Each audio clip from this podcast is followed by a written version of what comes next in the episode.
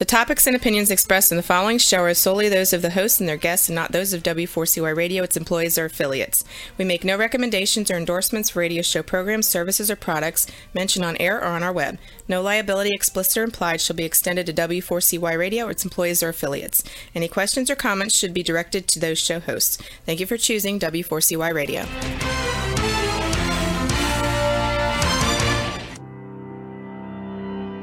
Welcome to Leadership for Life with Gina Gardner on W4CY Radio and Talk 4 TV. Join your host, who is a multiple number one international best selling author, motivational speaker, empowerment and transformational leadership coach and trainer. She's the founder of Genuinely Hyphen You and has 30 years' experience of helping people step into their genuine, authentic power. And now, here is Gina Gardner, your host of Leadership for Life.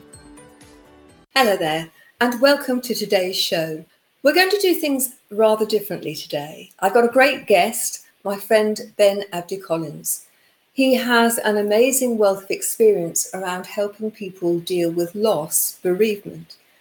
The title of the show is around dealing with loss in its broadest terms, and everybody in life will have gone through some loss or other.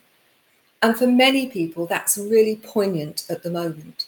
In fact, in this week, it's poignant for me too, because two very close family members have died in the last week. It's interesting, isn't it? How even when people are, you know, getting on in age, one was 82 and one was 87, and it's not a tragedy, it's still very sad, and there is still that sense of loss. But I want to talk about loss in a constructive way and loss in the broadest possible way today. And we'd love to know your feelings, your comments, and so on. And we hope that what we're offering today will be of help to you if you are facing loss of one sort or another. So let me let me give you Ben's uh, bio. Ben Abdi Collins, mentor dealing with loss and midlife transitions, medical herbalist, civil funeral celebrant. He enables people to creatively find their way through complex times emotions, grief, the losses they face, and he facilitates their goodbyes to both their loved ones and circumstances that they face as problems in their lives. He listens, he mentors, he writes, and he speaks. He seeks solutions in the infinite genius. Um, sorry about that. That's actually the radio station phoning me back. Um, uh, sorry about that interruption. Um, so let me read the last bit again. I, he facilitates uh, the goodbyes to both their loved ones and circumstances they face as problems in their lives. He listens, he mentors, he writes, he speaks, and he seeks solutions in the infinite genius and power of individuals, families, and communities. So, without more ado, let me welcome Ben Abdi Collins to come and join me. Ben. Good evening. Good evening, Hi. Gina. I think it's hot this evening. Excuse me, I am slightly more flushed than usual. It's called standing around in the sun for a long time doing a funeral service today. So my apologies for being ever so slightly red. But it's a pleasure to be here. Pleasure. And it's lovely to have you. It's an interesting topic, isn't it? And I think that for so many people, they tend not to talk about loss, particularly bereavement. You know, if we'd gone back 50 or 100 years when death was very much a part of daily living. People died of infection, of accident, you know, a whole range of things. You know, if you were under five pounds born at the turn of the last century, you were unlikely to survive beyond the age of five. So we live in a world where our expectation of life is greater and our capacity to deal with it, I believe, is diminished because we don't talk about it. It's a taboo subject. And so not only are you dealing with the loss, but you're dealing with the fact that everything's so unfamiliar. We were talking about it earlier today because um, we've had a couple of deaths in the extended family in, in the last week. And you know, there was a time when there was a very set grieving process. You know, you don't have to go back too far when you know, everybody wore black and that you grieved for a set amount of time, and the colours that you wore represented where you were in the process. And to an extent, that still happens for some religions now. Um, you know, I have an uncle who was Jewish, and when he died, there was a very strict protocol. And I think for many people that can be helpful. But you have a huge wealth of experience of dealing with people who are dealing with perhaps the most difficult things in their life, which is the loss of a loved one. What are your thoughts about how to approach the whole business of losing someone that you love? How long have you got? Well, we've got about 45 minutes, and I have set aside the whole show, not to just talk about bereavement, but losses of any sort. Sure. So, sure. It, it, the thing is, um, it's very strange. Actually, many people find that there, it's possible to have humour at the time of grief, and it, it seems wrong. And um, when I when I'm conducting a funeral service that I've written, there are quite often funny parts to it, and some congregations that I speak to will laugh, and many of them won't because they think it's inappropriate to laugh during a funeral service. But you, you pointed to history. Um, not too long ago, you know, in England we used to have the parlour. I think it's the same in the US. You'd have the parlour, and you only go in there on special occasions. But if someone died, you would put them in a coffin and you would put the coffin on the parlor table and everyone would come in and they would pay their respects yeah. they'd have a cup of tea and they would sit around the coffin nowadays people don't do that we've we've medicalized and scientificized ben language the the situation of death and, and death is treated as, as certainly dirty much more so given the the current pandemic scenario that's going on in the world. And so we've we've lost the the behaviors and rituals of, of normalizing what's happened around the time of death and therefore we've put it beyond ordinary. It's an extraordinary experience but if it's every day like, like it was as you say earlier earlier in, in life earlier in time people didn't treat it so preciously as we do now i think we've we've got stuck in this thing of i'm immortal I don't have problems. I don't. I don't. I don't deal with things like that. Yeah. And that actually becomes a huge barrier to the conversations that we could, ought, should, two words to avoid, ought and should, actually discuss. Because if we don't, all that happens is that we get a pressure inside. If you look at the mental health statistics these days, they are frightening. And most of them come from the denial of the anger, the denial of the grief, the denial of the fact that I am frightened, from which a lot of anger comes from. And if I am frightened as a human being, and I make up a, a percentage of the population who also might be frightened yes. and also angry, and therefore anxious and depressed, hence the antidepressants that go on, the, the psychiatric units that are busy, the mental health departments, and so on and so forth, they're missing a trick they're missing that whole thing of human engagement because when we engage, when we listen, when we love and we turn a listening ear, yes, I'm biased, true, look at my name. But it is when we build that relationship with someone else's heart rather than trying to get into someone else's head, then we have the possibility of doing something remarkable and special and unique in the relationship we have with each other because at that point we can be empathetic and compassionate. So only when we do it in that sort of way, in my personal opinion, it is purely my opinion, then we have an opportunity, then we have a possibility to have the conversations about why did someone that we loved and cared for commit suicide?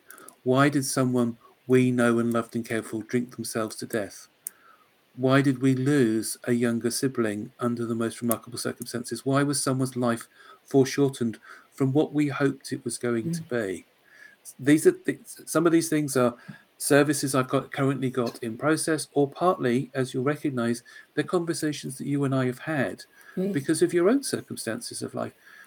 Life is often very complex, but we can make it simpler by having these constructive. Mm considered, compassionate, understanding conversations because someone actually listens.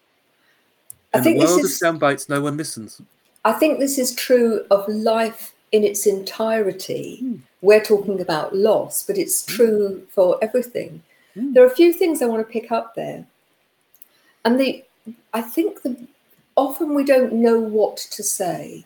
You know, people I, have heard that term, I just don't know what to say. Mm. And it's interesting when you look at the reactions. I was I'm thinking of a friend now, Trixie, a great friend, and her father died. And one of the things that upset her, actually more than his death, was that the certain people that she'd considered close friends avoided her.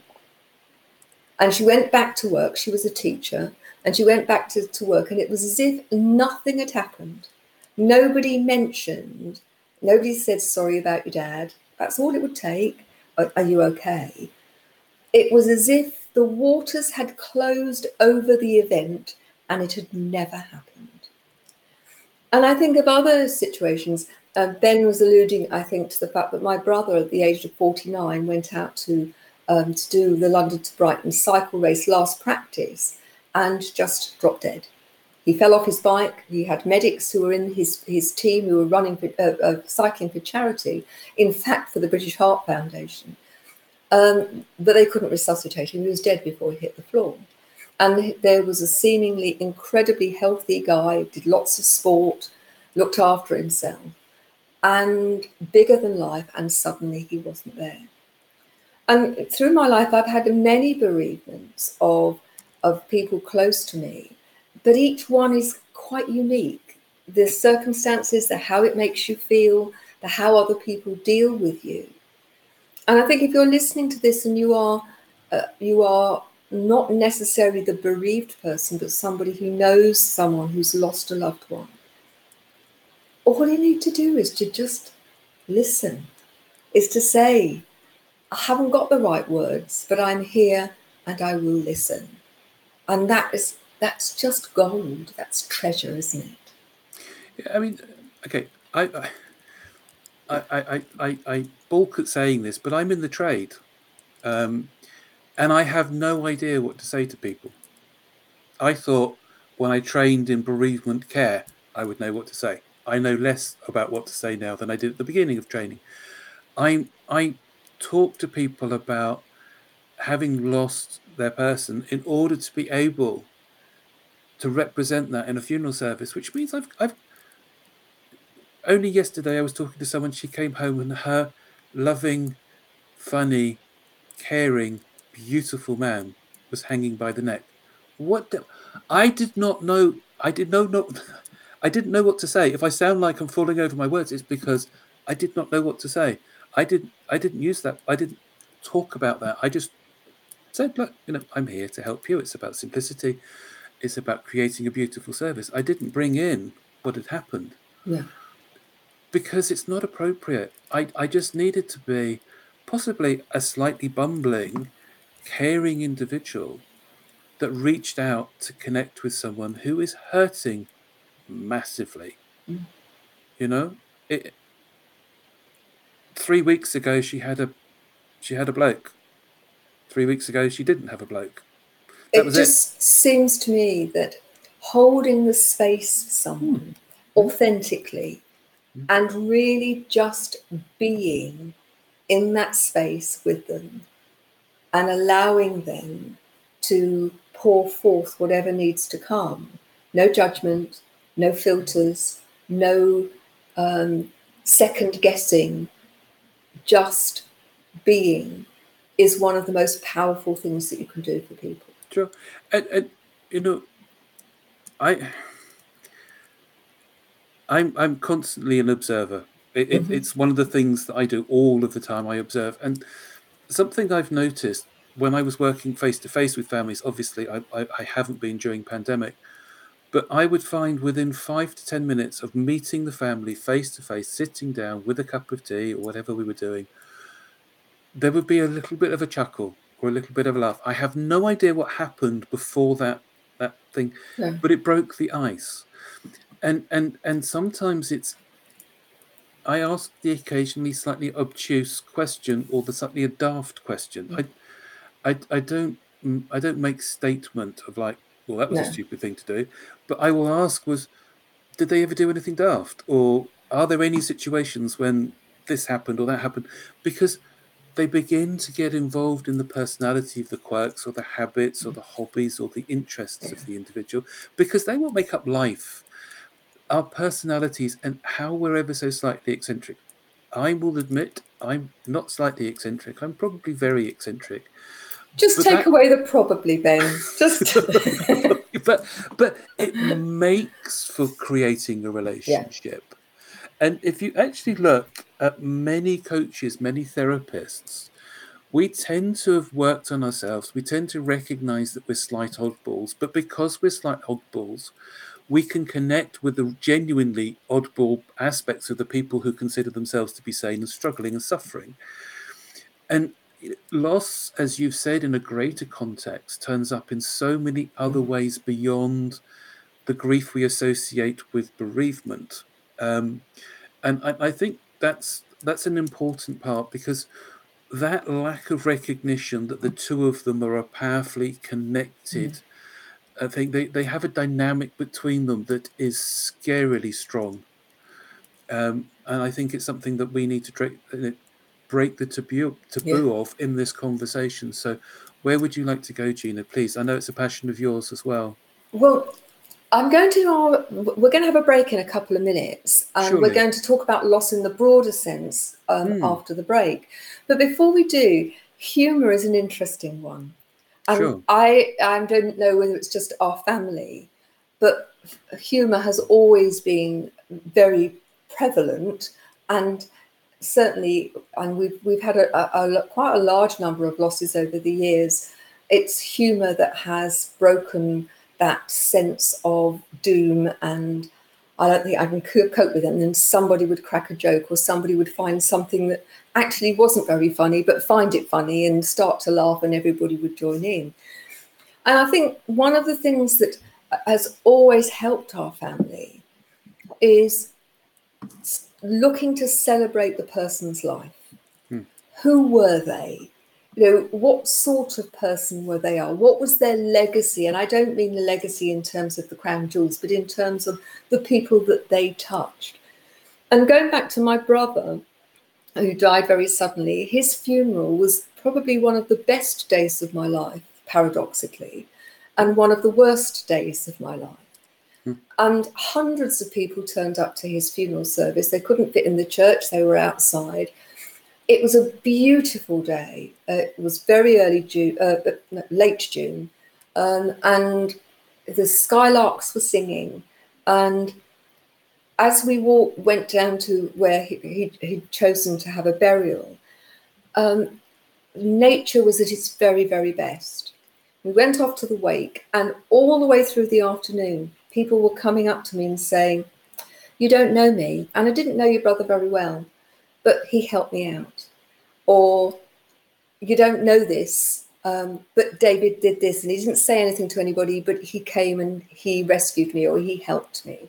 And it was those seemingly small acts of kindness, of compassion, of thoughtfulness that made the big difference. And it was one of the things that really helped me after he died, which was to really reassess what was important in life. And unusually for a guy, one of the things that David was very good at was keeping in touch with friends and family. But he did it in a very specific way. And my brother was very irreverent. And I'll tell you a funny story um, about um, him and my dad in a moment. Um, and ultimately, with all of, of, of David's, and it could be incredibly annoying, that recognizing that his messages, which would say, just love ya, you know, L U V Y A, five letters, but it meant such a lot because you knew that he was thinking of you. And so if you're listening to this, please get in touch with people, talk to people, send them a text, tell them that you love them, tell them you care, tell them you appreciate them, and do it often because it was one of the things that really helped me you know, have no regrets. Don't wish you had had um, made up with the people that you hadn't spoken to. I'm reminded of a friend who was estranged from her dad, and I, she was getting married, and I said, please, please, you know, make contact with your father, and even if he's not walking you up the aisle, invite him to come to the wedding. She did, and two weeks later he died. And so she had didn't have to deal with all of the regrets that she hadn't actually made contact with him. But before we go to the break, I'm going to share a story. Uh, it's a typical family story, I have to say. My father had died the year before. Um, he was almost 89. So at his age, you know, he he was healthy right up until very close to the end. So he'd had a great life. Um, and I didn't collect his ashes. He was cremated. And then a year later, just over a year later, my brother died, and it was decided that he was going to be buried. And so we decided that we'd put my dad's ashes in with the coffin. So I collected the ashes, and the first thing that I did is that I was driving up um, to go and stay with my sister, ready for the funeral the next day. And I left the ashes behind and I had to come all the way back and pick them up. And I could hear my father's voice saying, There she goes again. You'd forget your head if it wasn't screwed on. And that made me chuckle. And then we went to put the ashes in the coffin, and the only place that they would fit was between David's feet. And it was a standing joke. My father was always teasing my brother about his smelly feet and when he was a teenager. And it tickled the family no end to think that in perpetuity that his ashes were between my brother's feet. Um, and it just made us laugh. And I think that when you can find the humour in things, it is a great leveler and a great lightener. So, we're going to talk about loss in the broadest sense after the break. So, don't go away. Um, we've got much more for you.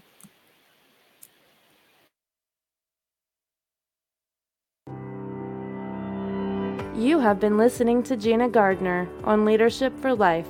We'll be back after this quick break.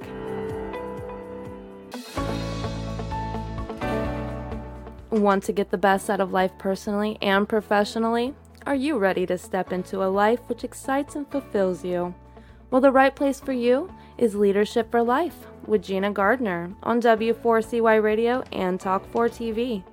We will share with you stories from inspiring people a wide range of guest experts, and lots of practical strategies to help you get the very best out of your personal and professional life. Leadership for Life is a radio and TV show focused on helping you live a happier, more successful, and fulfilling life. Join international best-selling author, motivational speaker, empowerment and transformational leadership coach and trainer, Gina Gardner, live every Thursday 1 p.m. Eastern Time on W4CY Radio and Talk4 TV.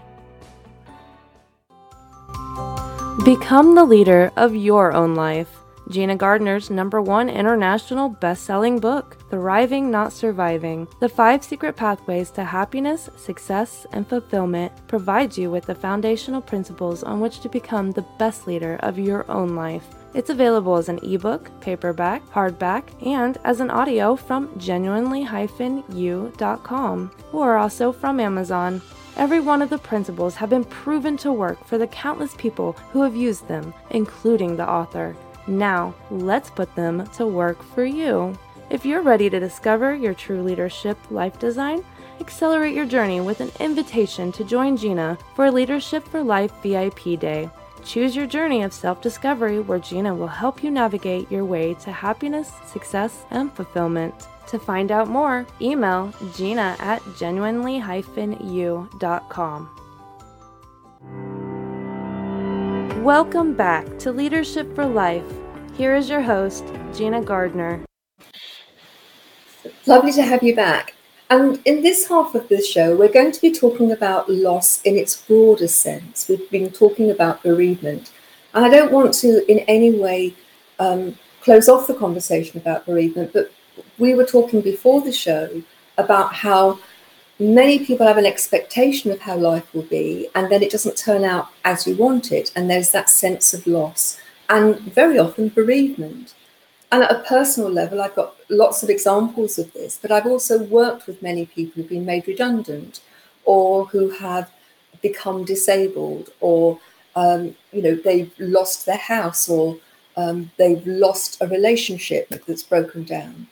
And so loss comes in so many different forms. I know that one of the um, parts of the conversation we had was with, with service children who are pulled from place to place, who lose their friends, lose their sense of, of, of stability. So when you think about loss in the broadest sense, then, what are your thoughts?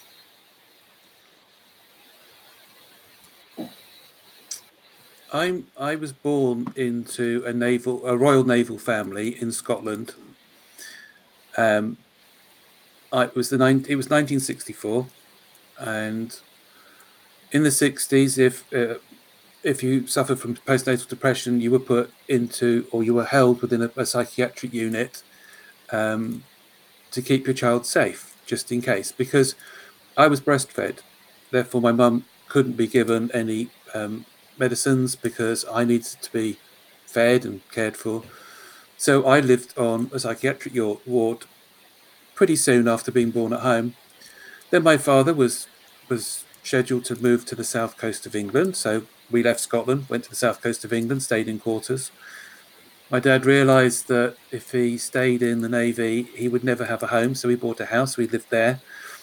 And then when I was four, they started filling me with vaccines to go and live in Nigeria. So we lived in, in Lagos in Nigeria. Just before my seventh birthday, I returned back to the UK um, for decimalisation and my first experience of snow.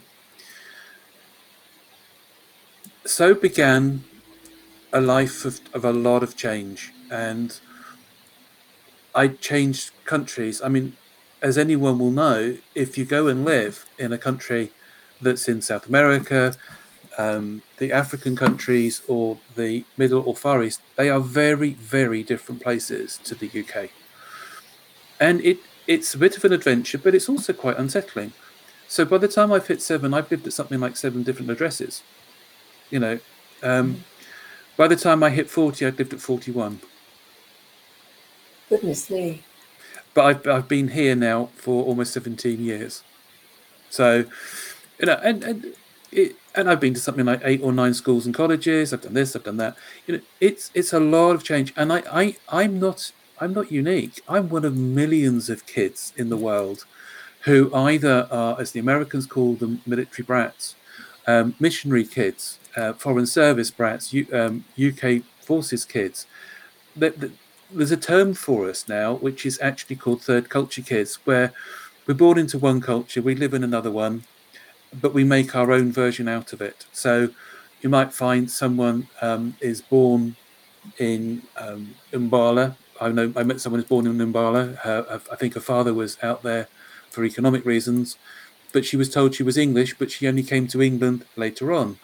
Or my cousin was made and born in Nigeria, uh, made in made in Nigeria, born in the UK, I believe, stayed in Nigeria until he was of, of boarding school age, then brought himself up in boarding school when there was no phones. You got a little blue airmail letter once a week or once a month, but that was it. That was his life. You know, he, he saw more of my grand of our grandmother because she was in the same town as the boarding school. But that was it. That was his life, and he would see his parents occasionally at Christmas and each summer, and that. Uh, he had to make his own culture, and, and many kids do that. I'm sorry, Gina, go. I was going to say what I've done a lot of work um, with um, social workers, foster care children, and with schools.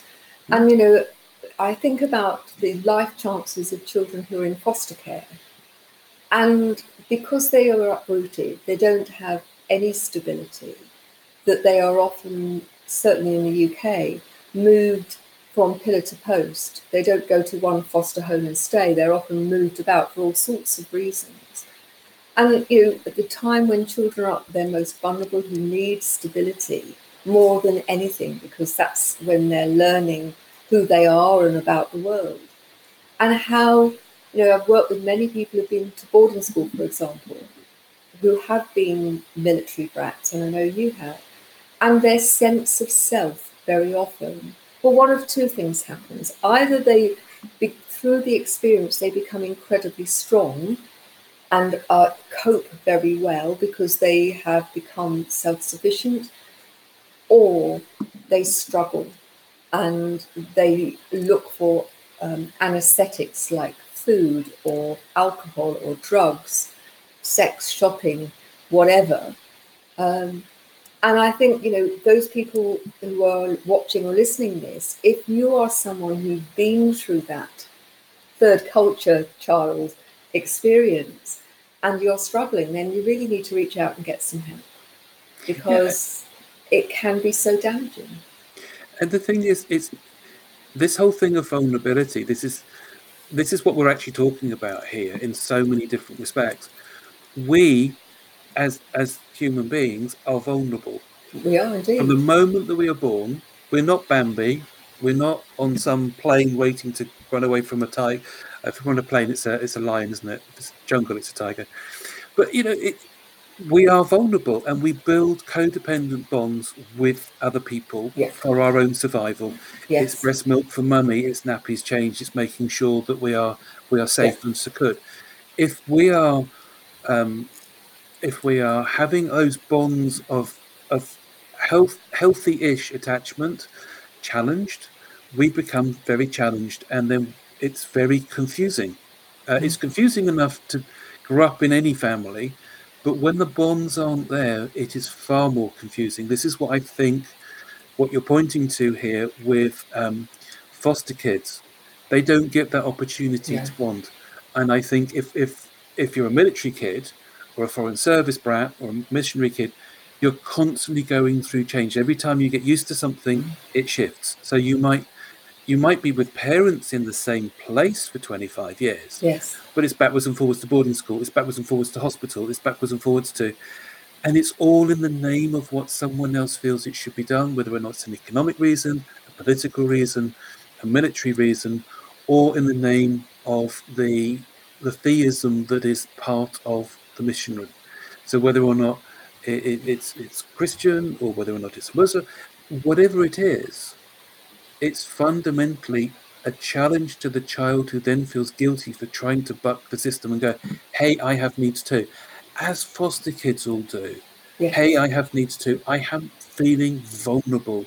I don't know what to do. I don't know how to cope with it. This is scaring me. So I get anxious. I act out. I take drugs. I, or I get I get tough, which is, as you say, is the other reaction or response and some of the most remarkable people on the planet are people who come from broken backgrounds of and course. they've made good.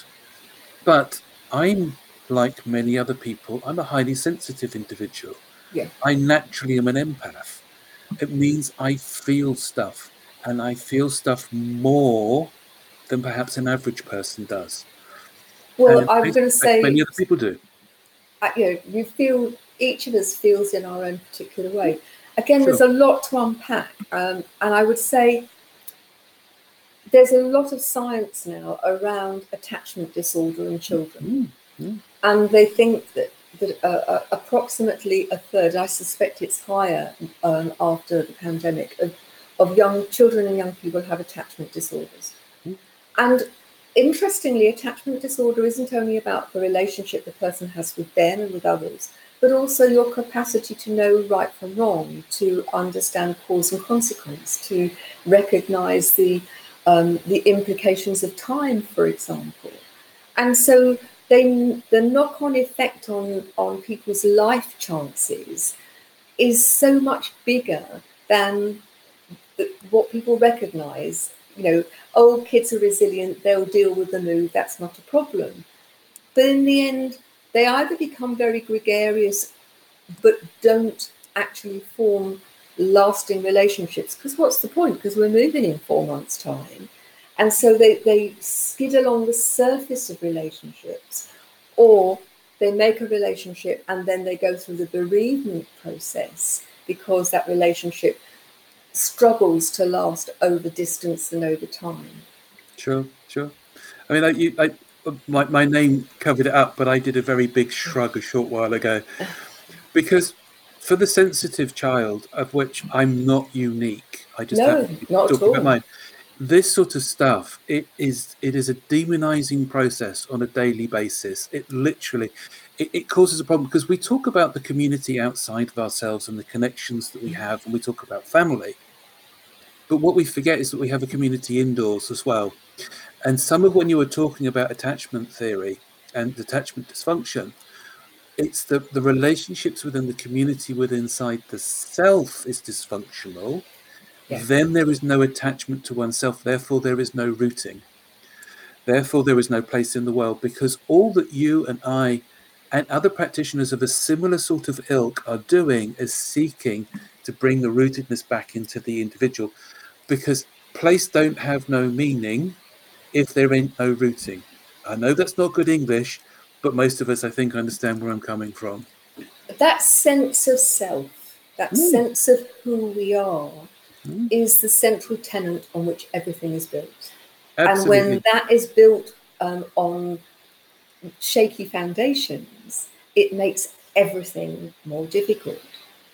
But if you take the same principles of fear and anxiety and you put that into this situation for military children who they're saying goodbye to mummy or daddy, and it's not as if they are, have any certainty whether they're going to see them again.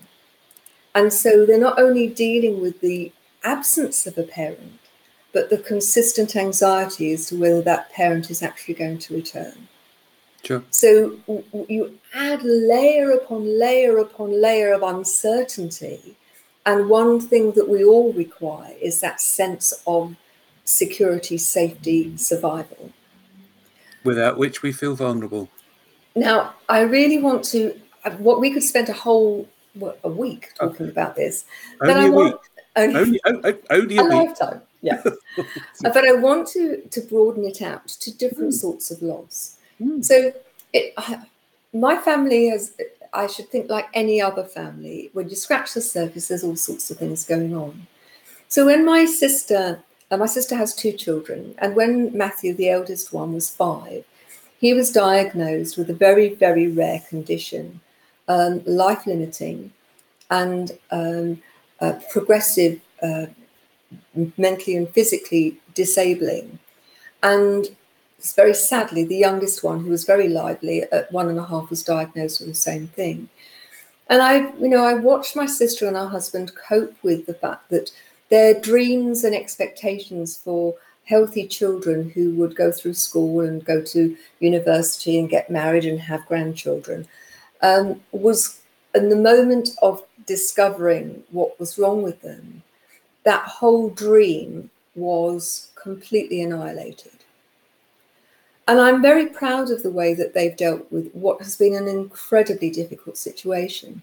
But I'm reminded of a conversation I had with my sister, and she doesn't talk about it very often, but said to her, How does it feel? And she said, Well, you know, imagine you're going on a holiday to Hawaii and you're all packed and you're all excited and you're going and you're raring to go and you're going to Hawaii and you get off the plane and you're not in Hawaii, that you're actually in Rotterdam, in the industrial part, and it's flat and it's industrial and it's grey. And she said the interesting thing is that over time, you accommodate and you get to be very fond of Rotterdam. It's not Hawaii and it doesn't have the vibrant life and all of that Hawaii was going to offer you, but actually it's still very special. And that seemed to me a really wise way of looking at things because, you know, disappointments in our life, you know, as you know, I'm a wheelchair user. When I fell down the mountain, I didn't know that my life was going to be changed. And there was a period of loss and bereavement. But the gifts that have come out of it have been incredible. You know, the unique leadership program has come out of necessity because I couldn't physically get into the rooms so people had to take responsibility. You know, people are made redundant. How many people have you worked with who've been made redundant and two years later you talk to them and they say, it's the best thing that ever happened. It gave me an opportunity to reevaluate what was important. And so our dealing with loss, recognizing that loss is a part of life, even the language is interesting, isn't it? When you well, we haven't lost somebody, they're, they're not lost. We know where they are, we know what's happened. So, in your work with people, what help do you offer them when they come to you for a transition because they're grieving that life isn't quite as they wanted. With your introduction to that question, it, I, I, was sitting here remembering a, a, a, sort of remembering a Zen proverb. It is that um, the, the blocks of life are, are not blocks, they are the way, they are the path. Mm-hmm. And it is fascinating to see that um, when we feel vulnerable, we feel that we have blocks in our way and we feel that we cannot cope. And that actually is something that we shouldn't be suffering from. So there's often a guilt or a shame, or there's an avoidance process, which is what you've pointed to, and, and several different ways in which you've talked during this thing. And the first thing I do is I accept someone. Mm. And and I listen, provide love, provide care, and I seek to earth what they're feeling and tell them it's all right to feel flaky in some way, shape, manner, or form and be caring. And that's about it. It's about kindness, it's about compassion. And then, if we do, if that is present and we have that in our communication, myself and my client, then things begin to change because their perception has a chance to shift from I'm broken to I might be dysfunctional, I might be weird, but you know what? I'm actually okay and I can do something about it. That's really wise, I think.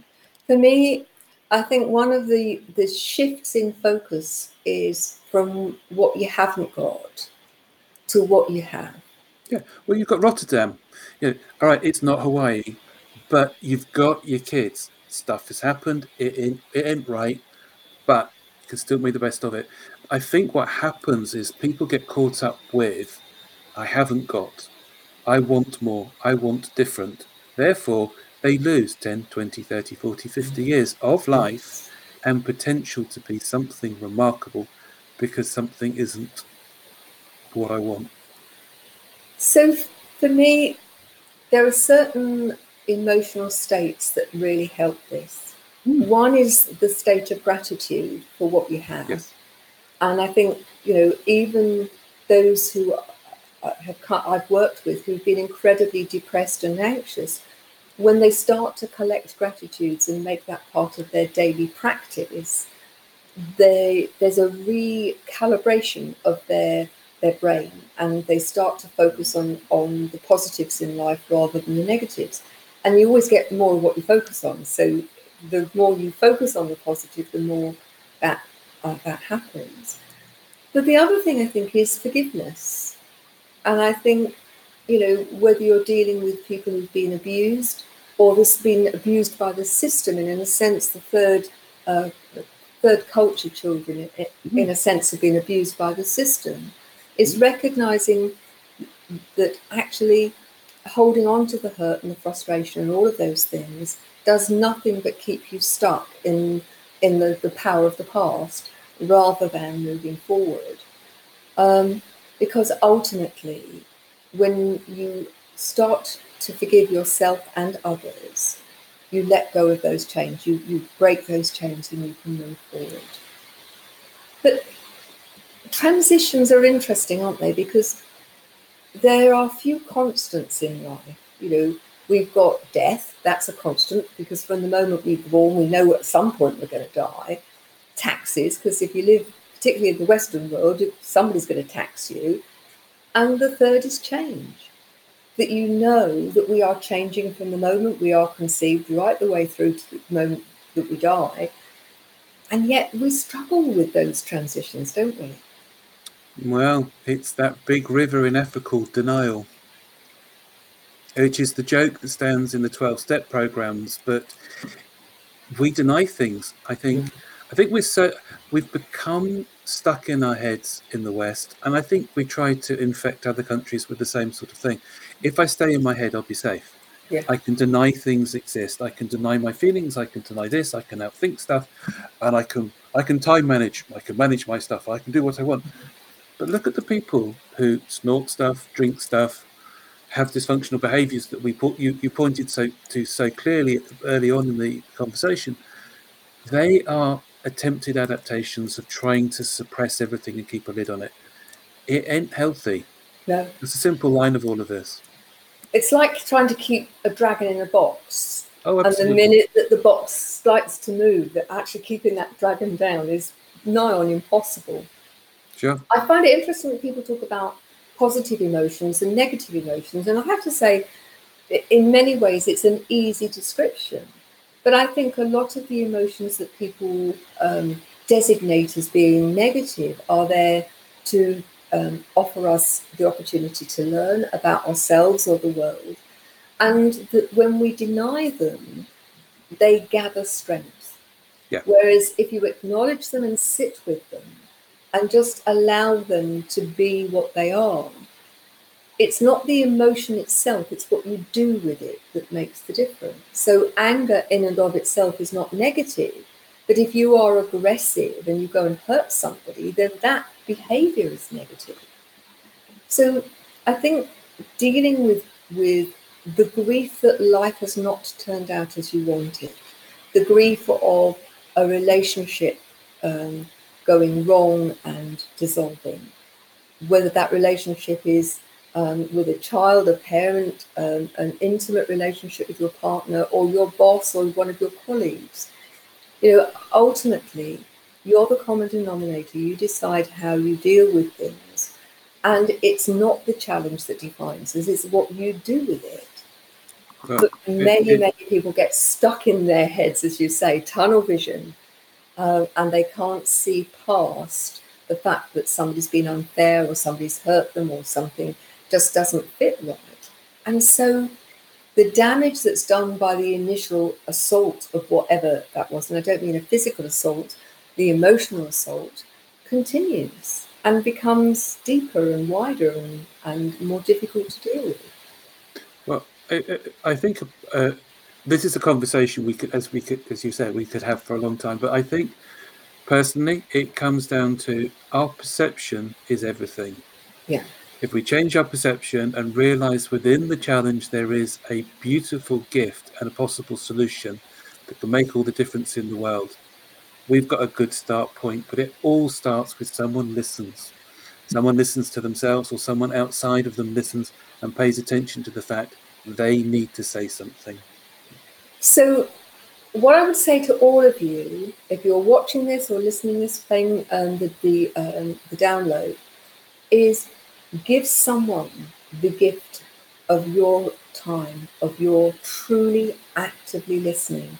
No phone, no looking at the telly, no thinking about the shopping list. Just be there for them. Now we've got very few minutes left, and one of the things that we do on um, Leadership for Life is I invite every guest to choose um, one of the projects from B1G1. B1, buy one, give one. Uh, and we are very pleased to be uh, members of B1G1. And you were offered the three options, and you chose um, giving water, clean water. What made you choose that, Ben? Water Without water, we die. And I've lived in I've lived in an African country, and I know how complicated it is, and how essential it is to make sure that someone is able to drink and to be able to live. And I think it's the most appropriate thing to do. And so, um, what we are going to do is to donate some funds towards a project in Tanzania um, to provide um, a well, a rope pump well so that they will actually have clean water. And so they don't have to go miles carrying water and then it be unclean and disease ridden. So thank you very much for that. Uh, remember that every listener to B1G1, for every 100 listeners, we give um, free meals uh, through B1G1.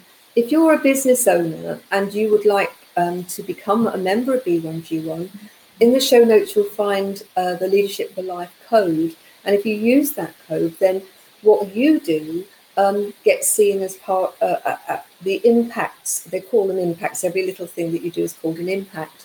Um, and we get to see just how far we fertilized uh, the idea of giving um, by through the show. So please do make sure that you get other people to download the show, um, whether it's the TV on uh, YouTube, Leadership for W4CY, Leadership for Life, or on any of the major podcast platforms. And every time it's downloaded, it goes towards the count, and we give free meals um, or join. And they've separated the impacts to make them very affordable. They have a sister charity that, that, that raises all of the money for the admin. So every penny that we donate goes towards one of the projects. They're very well vetted and they make sure that the money goes to the right place. So it remains for me to say a huge thank you, Ben. Um, ben, where can people get hold of you? Well, um, benabdycollins.com. So my name, oh, here we go. It's flashed up. So Ben, B E N N A B D Y hyphen collins.com. Best um, thing to do, and my email address is ben at Ben Abdy Collins. If you get B E N N at B E N N A B D Y hyphen collins.com, drop me a message. Best way to do it. And there's lots of free resources to help you at genuinely-u.com, lots of programs for you to engage in as a leader or as an empath on ginagardnerassociates.co.uk. But do reach out. If you want to have a chat with me, then it's gina at genuinely-u.com. Um, and I look forward to hearing from you. But thank you very much. If you are suffering from loss, then do reach out. Um, sending you lots of love. Thanks, Ben. Take care, Thanks, and we'll see you next week. Thanks very much. Whatever, become the leader of your own life. You have been listening to the Leadership for Life with your host, Gina Gardner. Make sure you tune in to W4CY Radio and Talk 4 TV next Thursday and every Thursday at 1 p.m. Eastern Time for more Leadership for Life. If you missed any part of this episode or just want to hear or see it again, you can find the archive of the TV show on Talk 4 TV's YouTube channel and the podcast of the Leadership for Life on iHeartRadio, Pandora, Spotify, Amazon Music, and wherever you listen to your podcast.